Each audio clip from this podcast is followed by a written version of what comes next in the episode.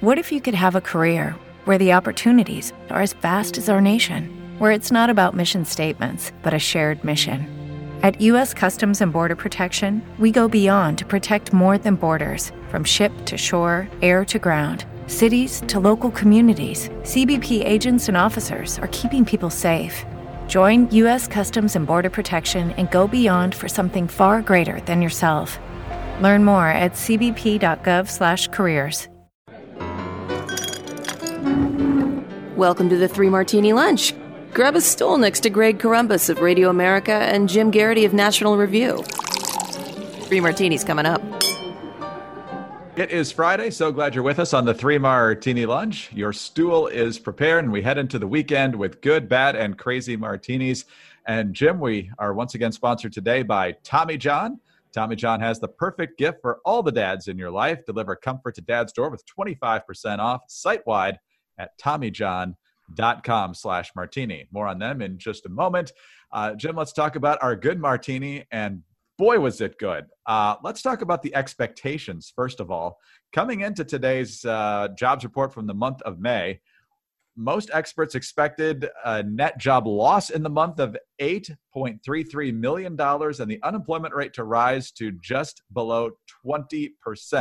It finished April at 14.7%. That is not the news we got. Here's CNBC. Payrolls rose by 2.5 million. The unemployment rate declined to 13.3%. This is a huge gain, uh, a huge upside beat on, uh, for this jobs report.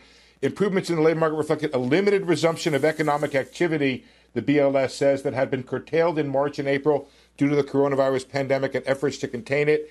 In May, employment rose sharply in leisure and hospitality, construction, education and health services, and retail trade. By contrast, employment in government continued to decline sharply. So instead of going up to 19 point something percent, down to 13.3, instead of losing over 8 million jobs, gaining 2.5 million, obviously President Trump pretty happy about that. He went to the Rose Garden and said this, among other things. We also smashed expectations on the unemployment rate. The prediction was that the unemployment rate would rise to over 20%, and instead it dropped to around a little more than 13%, slight difference. And this time, the greatest comeback in American history. Today is probably, if you think of it, the greatest comeback in American history. But you, it's not going to stop here. It's going to keep going.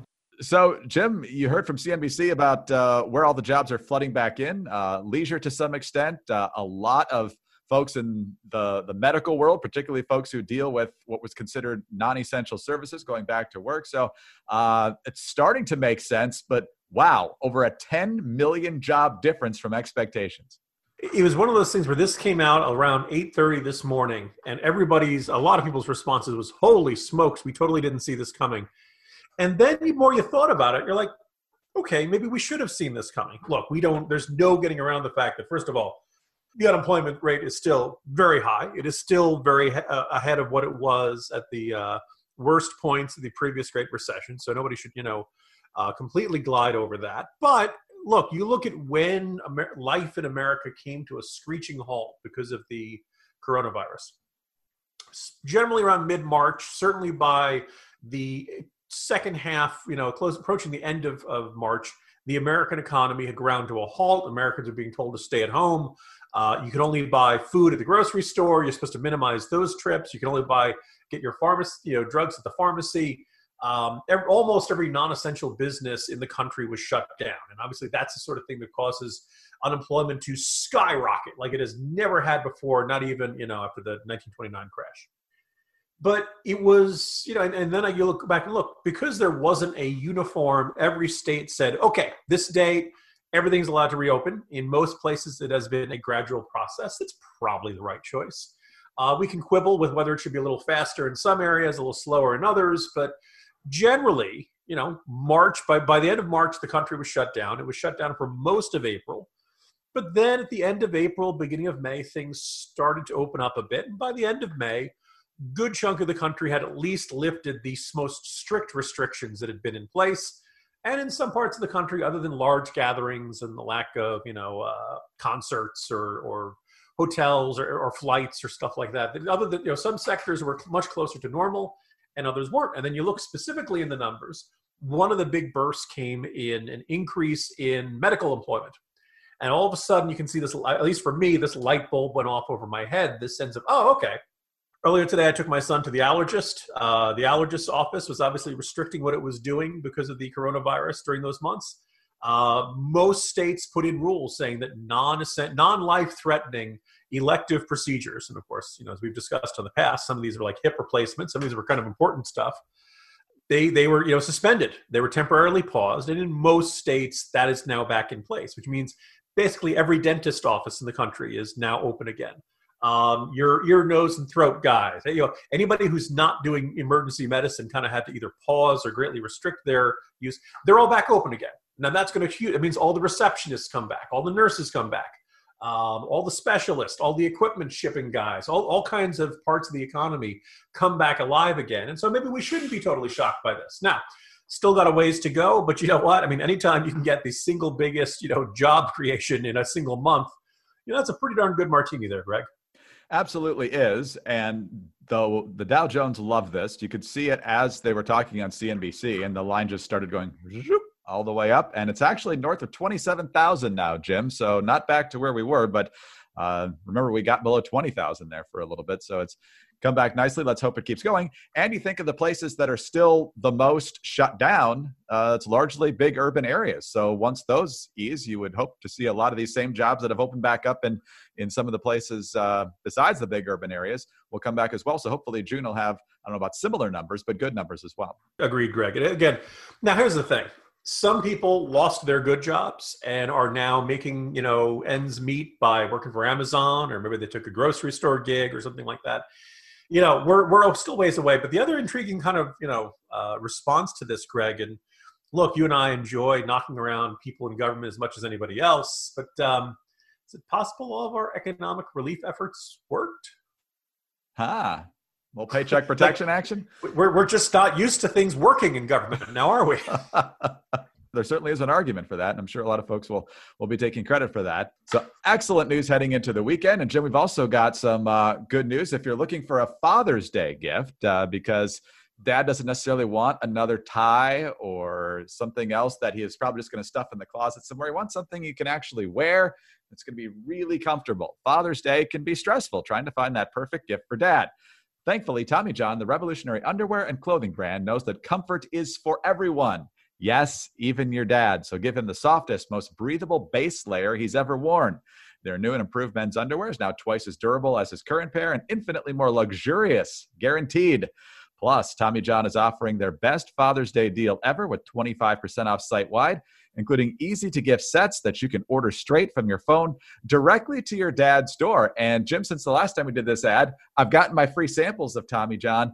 It's so comfortable. Uh, you know, the, the sleep pants, I don't know if those, those are the lounge pants, but uh, very comfortable. The t shirts, everything. Uh, dad's going to love it if you go down those route. Tommy John is the way to go if you want to get your dad something super comfortable to wear this Father's Day.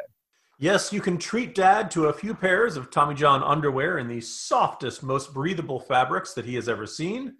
All of Tommy John's layers are built for next level comfort, whether you're on the hunt for lounge pants, lazy day joggers, or the softest Zoom ready tees and polos that you or your dad has ever worn. Tommy John has you covered. Remember to get your order in before June 17th to ensure that your gift will arrive before Father's Day. And remember that Tommy John is so confident in their underwear that if you don't love your first pair, you can get a full refund with their quote, best pair you'll ever wear or its free guarantee. Tommy John, no adjustment needed. Tommy John has the perfect gift for all the dads in your life. You can deliver it to his door with 25% off site wide at TommyJohn.com slash martini. That's TommyJohn.com slash martini for 25% off site wide. See that site, TommyJohn.com slash martini for details. All right, Jim, let's move on to our bad martini. It's definitely got a huge twinge of crazy to it, too. In fact, it was part of our crazy martini doubleheader yesterday. But let's move over to the New York Times because, of course, they did the unthinkable thing of publishing an op ed written by someone who's not a liberal. Uh, that would be Tom Cotton, who was defending the idea of uh, moving troops into urban areas to quell uh, protests that were turning into riots. And uh, that obviously led to a huge blowback inside the New York Times newsroom and in the op ed uh, part of the newsroom as well. So the New York Times puts out a short statement last night that says, quote, we've examined the piece and the process leading up to its publication. This review made clear that a rushed editorial process led to the publication of an op ed that did not meet our standards. As a result, we're planning to examine both short term and long term changes to include expanding our fact checking operation and reducing the number of op eds we publish. There are other folks tweeting out last night that some of the higher ups never even read it, which I find impossible to believe. And Jim, there's a there's a virtual walkout today of dozens of New York Times people uh, protesting their uh, decision to run that op-ed. So you know, with today's job numbers, and there's still a lot of people who need jobs. If you're just walking off the job for a little virtue signaling, there's probably some folks out there who'd be love who'd love to have those jobs. You know, Greg, if it's a virtual walkout and everybody's working from home, how can they tell? Is it just you don't respond to the, the the company's Slack or you don't respond to email for a little bit because you know right now Greg is thinking, my goodness, is Jim virtually walking out like half the time when we're trying to line up our schedule, our time today? This is the easiest. This is the easiest form of protest you're ever going to find. What were you? What What was wrong with you? I sent you that email like two hours ago. Up, I was virtually protesting. That's um, you know, it's it's it takes virtual effort. It takes virtual commitment, but not actual effort or commitment. Um, though, I love the line "fact checkers." If if Tom Cotton got something factually wrong in that op-ed, well, then let's let's discuss that. I, I haven't heard anybody specifically say that. I, I'm kept waiting for you know what was in there. I had said yesterday, I had a bit of a, you know, if, if he generally, if his argument was the president of the United States should have the authority to overrule governors and mayors, and he should be able to send in the National Guard in circumstances where governors and mayors have said we don't need them, then say so. Right, but that certainly is implied. He certainly made enough comment. He, some one of my readers pointed out he made a reference to uh, sending in the troops for for the schools down in the South in Arkansas, which certainly was over the objections from local officials. So I guess you could say, okay, that is what he's saying. But I think he's got to say it because you, I, I, want a rule that applies to this president, and I want a rule that applies to all presidents. And you know, you're whatever you're going to, you know, whatever authority you want this president to have, you'd better be comfortable with, pre, you know, presidents of the op- of the opposing party to have. But anyway, you know, everyone's saying, "Oh, it should have been fact checked." It was a fact. Well, what was the what were the facts that were incorrect? What it is is you just really disagree with the sentiment. And that's fine. You're allowed to do that. And if you want to say the New York Times shouldn't have published, okay, they're not forced to run anything somebody made a very good point, which is that people complain you don't see you don't see liberal messages here on National Review. Okay, yeah, we're a conservative magazine. You'll see often quite a bit of disagreement within the ranks and different perspectives, but you know, we are explicitly we are a conservative newspaper or conservative uh, news organization, magazine, website, etc. If the New York Times wants to say we are liberal and we are not imp- interested in representing the viewpoints of conservatives or Republicans, that's fine, but be open about it. Just come out and say it. I haven't seen any of this. They keep focusing on fact checking, fact checking. There's nothing factually wrong in it. Um, right before we started taping, Greg, apparently A.G. Sulzberger, the publisher of the New York Times, has told the staff the Cotton op-ed was, quote, contemptuous in its tone, and it should not have been published. In the future, fact checkers will be added to the op-ed staff, and fewer op-eds will be published. Um, Greg, are they going to subject Paul Krugman to the same standards? They'll never Paul publish him again. Just said today on Twitter that the, the, he thinks the Trump folks had gotten to the Bureau of Labor Statistics in today's jobs numbers. and he later apologized. He realized that he was now spreading conspiracy theories. But I mean, we're going to do this for Jamelle Bouie, okay? We're going to do this for Maureen Dowd, okie dokie. As long as we're, you know, everybody's got the same fact-checking standards, fine. That's you know, go. You want to go ahead and you want to do it, fine. But I think what's also interesting and kind of the the the aspect I'm finding most baffling Greg, it will probably shock you and my listeners to learn that in my wiser day, in my younger days, I thought I was wiser than I actually was. And it would not surprise you that in my, you know, early journalistic institutions, uh, you know, old wire service called States News Service, a couple of dot coms, policy.com, intellectualcapital.com, uh, interning at the Dallas Morning News, Washington Bureau, Congressional Quarterly. Uh, it was it will shock you, but my bosses told me to shut up a lot. My bosses were not particularly interested in how I thought they were doing their jobs. My bosses did not particularly care what I thought of what they were publishing. they wanted me to go back, go go go fix, go put toner back in the photocopier, uh, go get coffee, go go do go do the job you're supposed to do.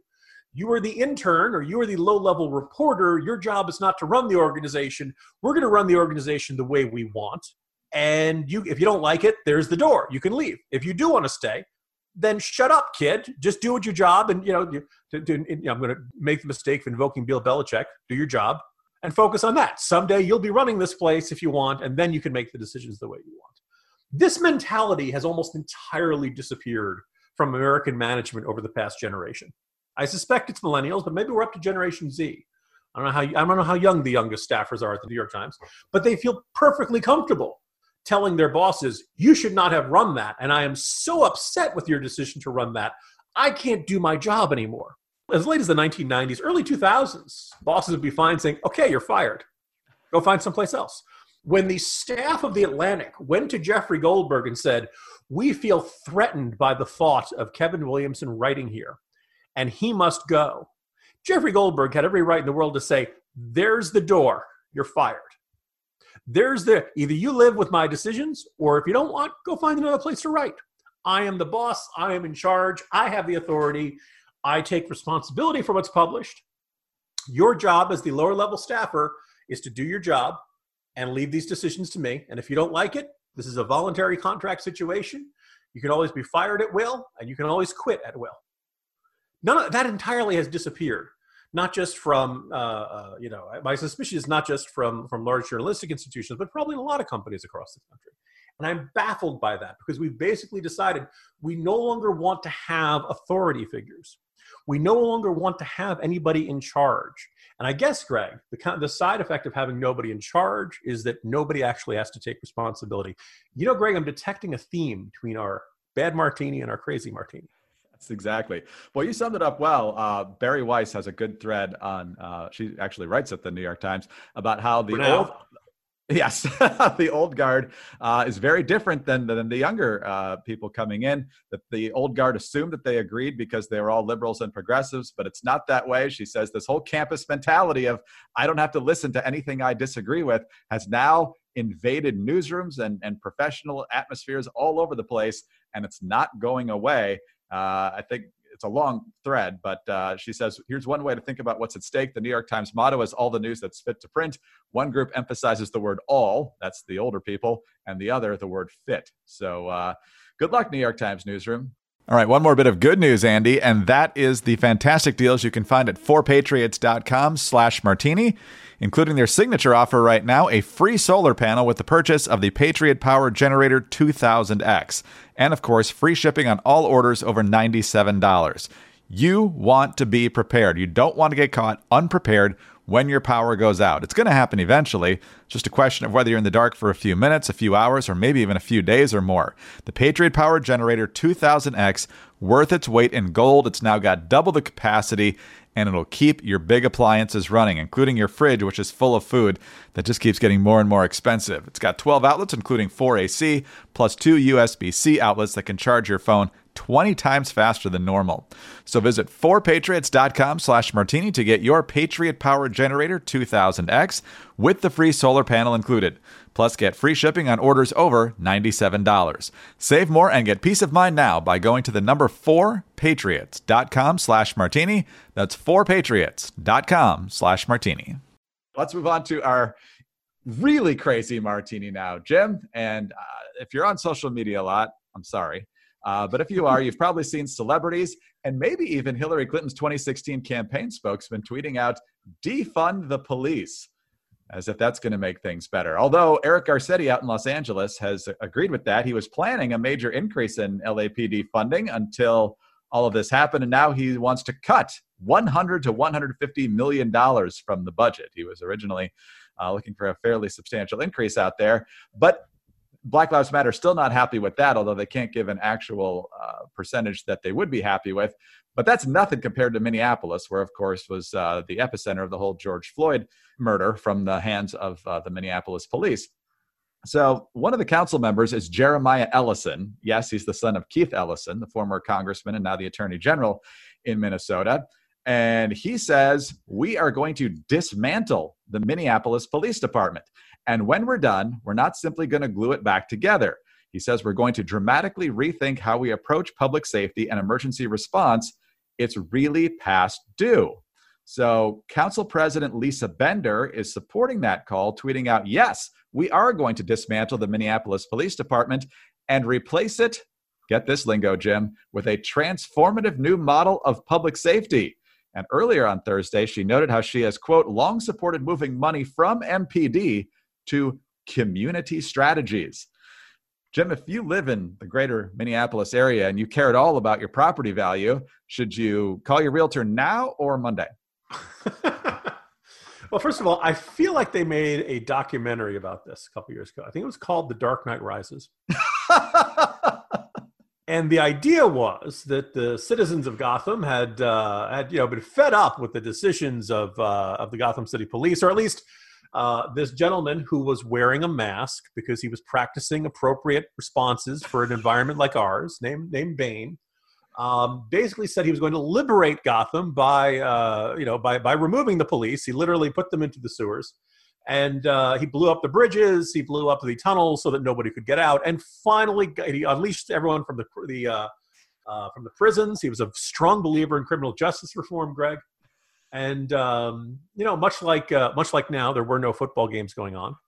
Um, there was there was some call for you know need for infrastructure changes, but uh, but generally he let Gotham he, he kind of self appointed himself and his his henchmen as the new police force and a new uh, a whole idea of of redu- you know, completely reforming the criminal justice system, putting um, Scarecrow in charge of the court system. Uh, you add it all up. I, am joking, but the general, I, I think that you know Christopher Nolan, when he made that film, was trying to make an indication of this is where society goes when legitimate authority disappears. Was it Ed Begley, the guy who played the police officer at the end, who said uh, uh, Matthew Modine, who said something like, "There's only one real group of police in this town." Right? And the question was, who are going to be the enforcers of law? Who are going to check the abuses and you know and, and violent behavior and and potential threat to others' rights? There really is only the police, right? You can uh, rename the police. You can very much reform the police. You can very much argue that the police need significant changes, that you don't have equal justice under the law unless you have equal justice and equal treatment by those who are enforcing the law. But the idea you're going to get rid of the police or you're going to abolish the police. Um, there are only two silver linings I can think of to a cuckoo for Cocoa Puffs proposal like this, Greg. And the first is should we just take the win that we found Democrats willing to cut spending anywhere? the second thing is so if they get rid of the police, I mean, I guess technically we don't have to worry about all those regulations anymore, now do we? Well, I know that they've discontinued their policy with the public schools and the University of Minnesota, meaning that the public schools and the university discontinued the policy with the police. So, Jim, God forbid there's a uh, shooter or something else uh, the next time schools are open there. Um, I'm sure it's not going to be blamed on the fact that those institutions decided not to have resource officers or others on campus. I was going to say, I mean, you know, we, we could very easily, you know, this, this looks like a really good idea right about now. And now, of course, you know, when schools reopen, if schools reopen, I suppose, there will be people who say, you know, oh my goodness, why were we, why didn't we do something? Well, because you decided to get rid of the police on campus. You decided school resource officers were not necessary any of us with with uh, just you know a couple a couple functioning neurons would think far enough ahead and say, well, wait a second, wait a second, this could uh, this could have some serious ramifications down the road. Probably we need police, you know, but the, I, I, guess this is you know the sort of thing that you know I guess sophomore year you've been you know maybe you hit some marijuana or something and uh, you know you like dude what if we didn't have police at all you know. And, uh, that's you know usually usually even even you know even the stoners could say well wait a second wait a second well, this story's not done yet. More Lisa Bender here. She says as the council moves forward towards transforming law enforcement in the city, she's called on the city's white community to stand up. Quote, if you are a comfortable white person asking to dismantle the police, I invite you to reflect. Are you willing to stick with it? Will you be calling in three months to ask about garage break ins? Are you willing to dismantle white supremacy in all systems, including a new system? Jim, is having a garage white privilege? Is that what's happening here?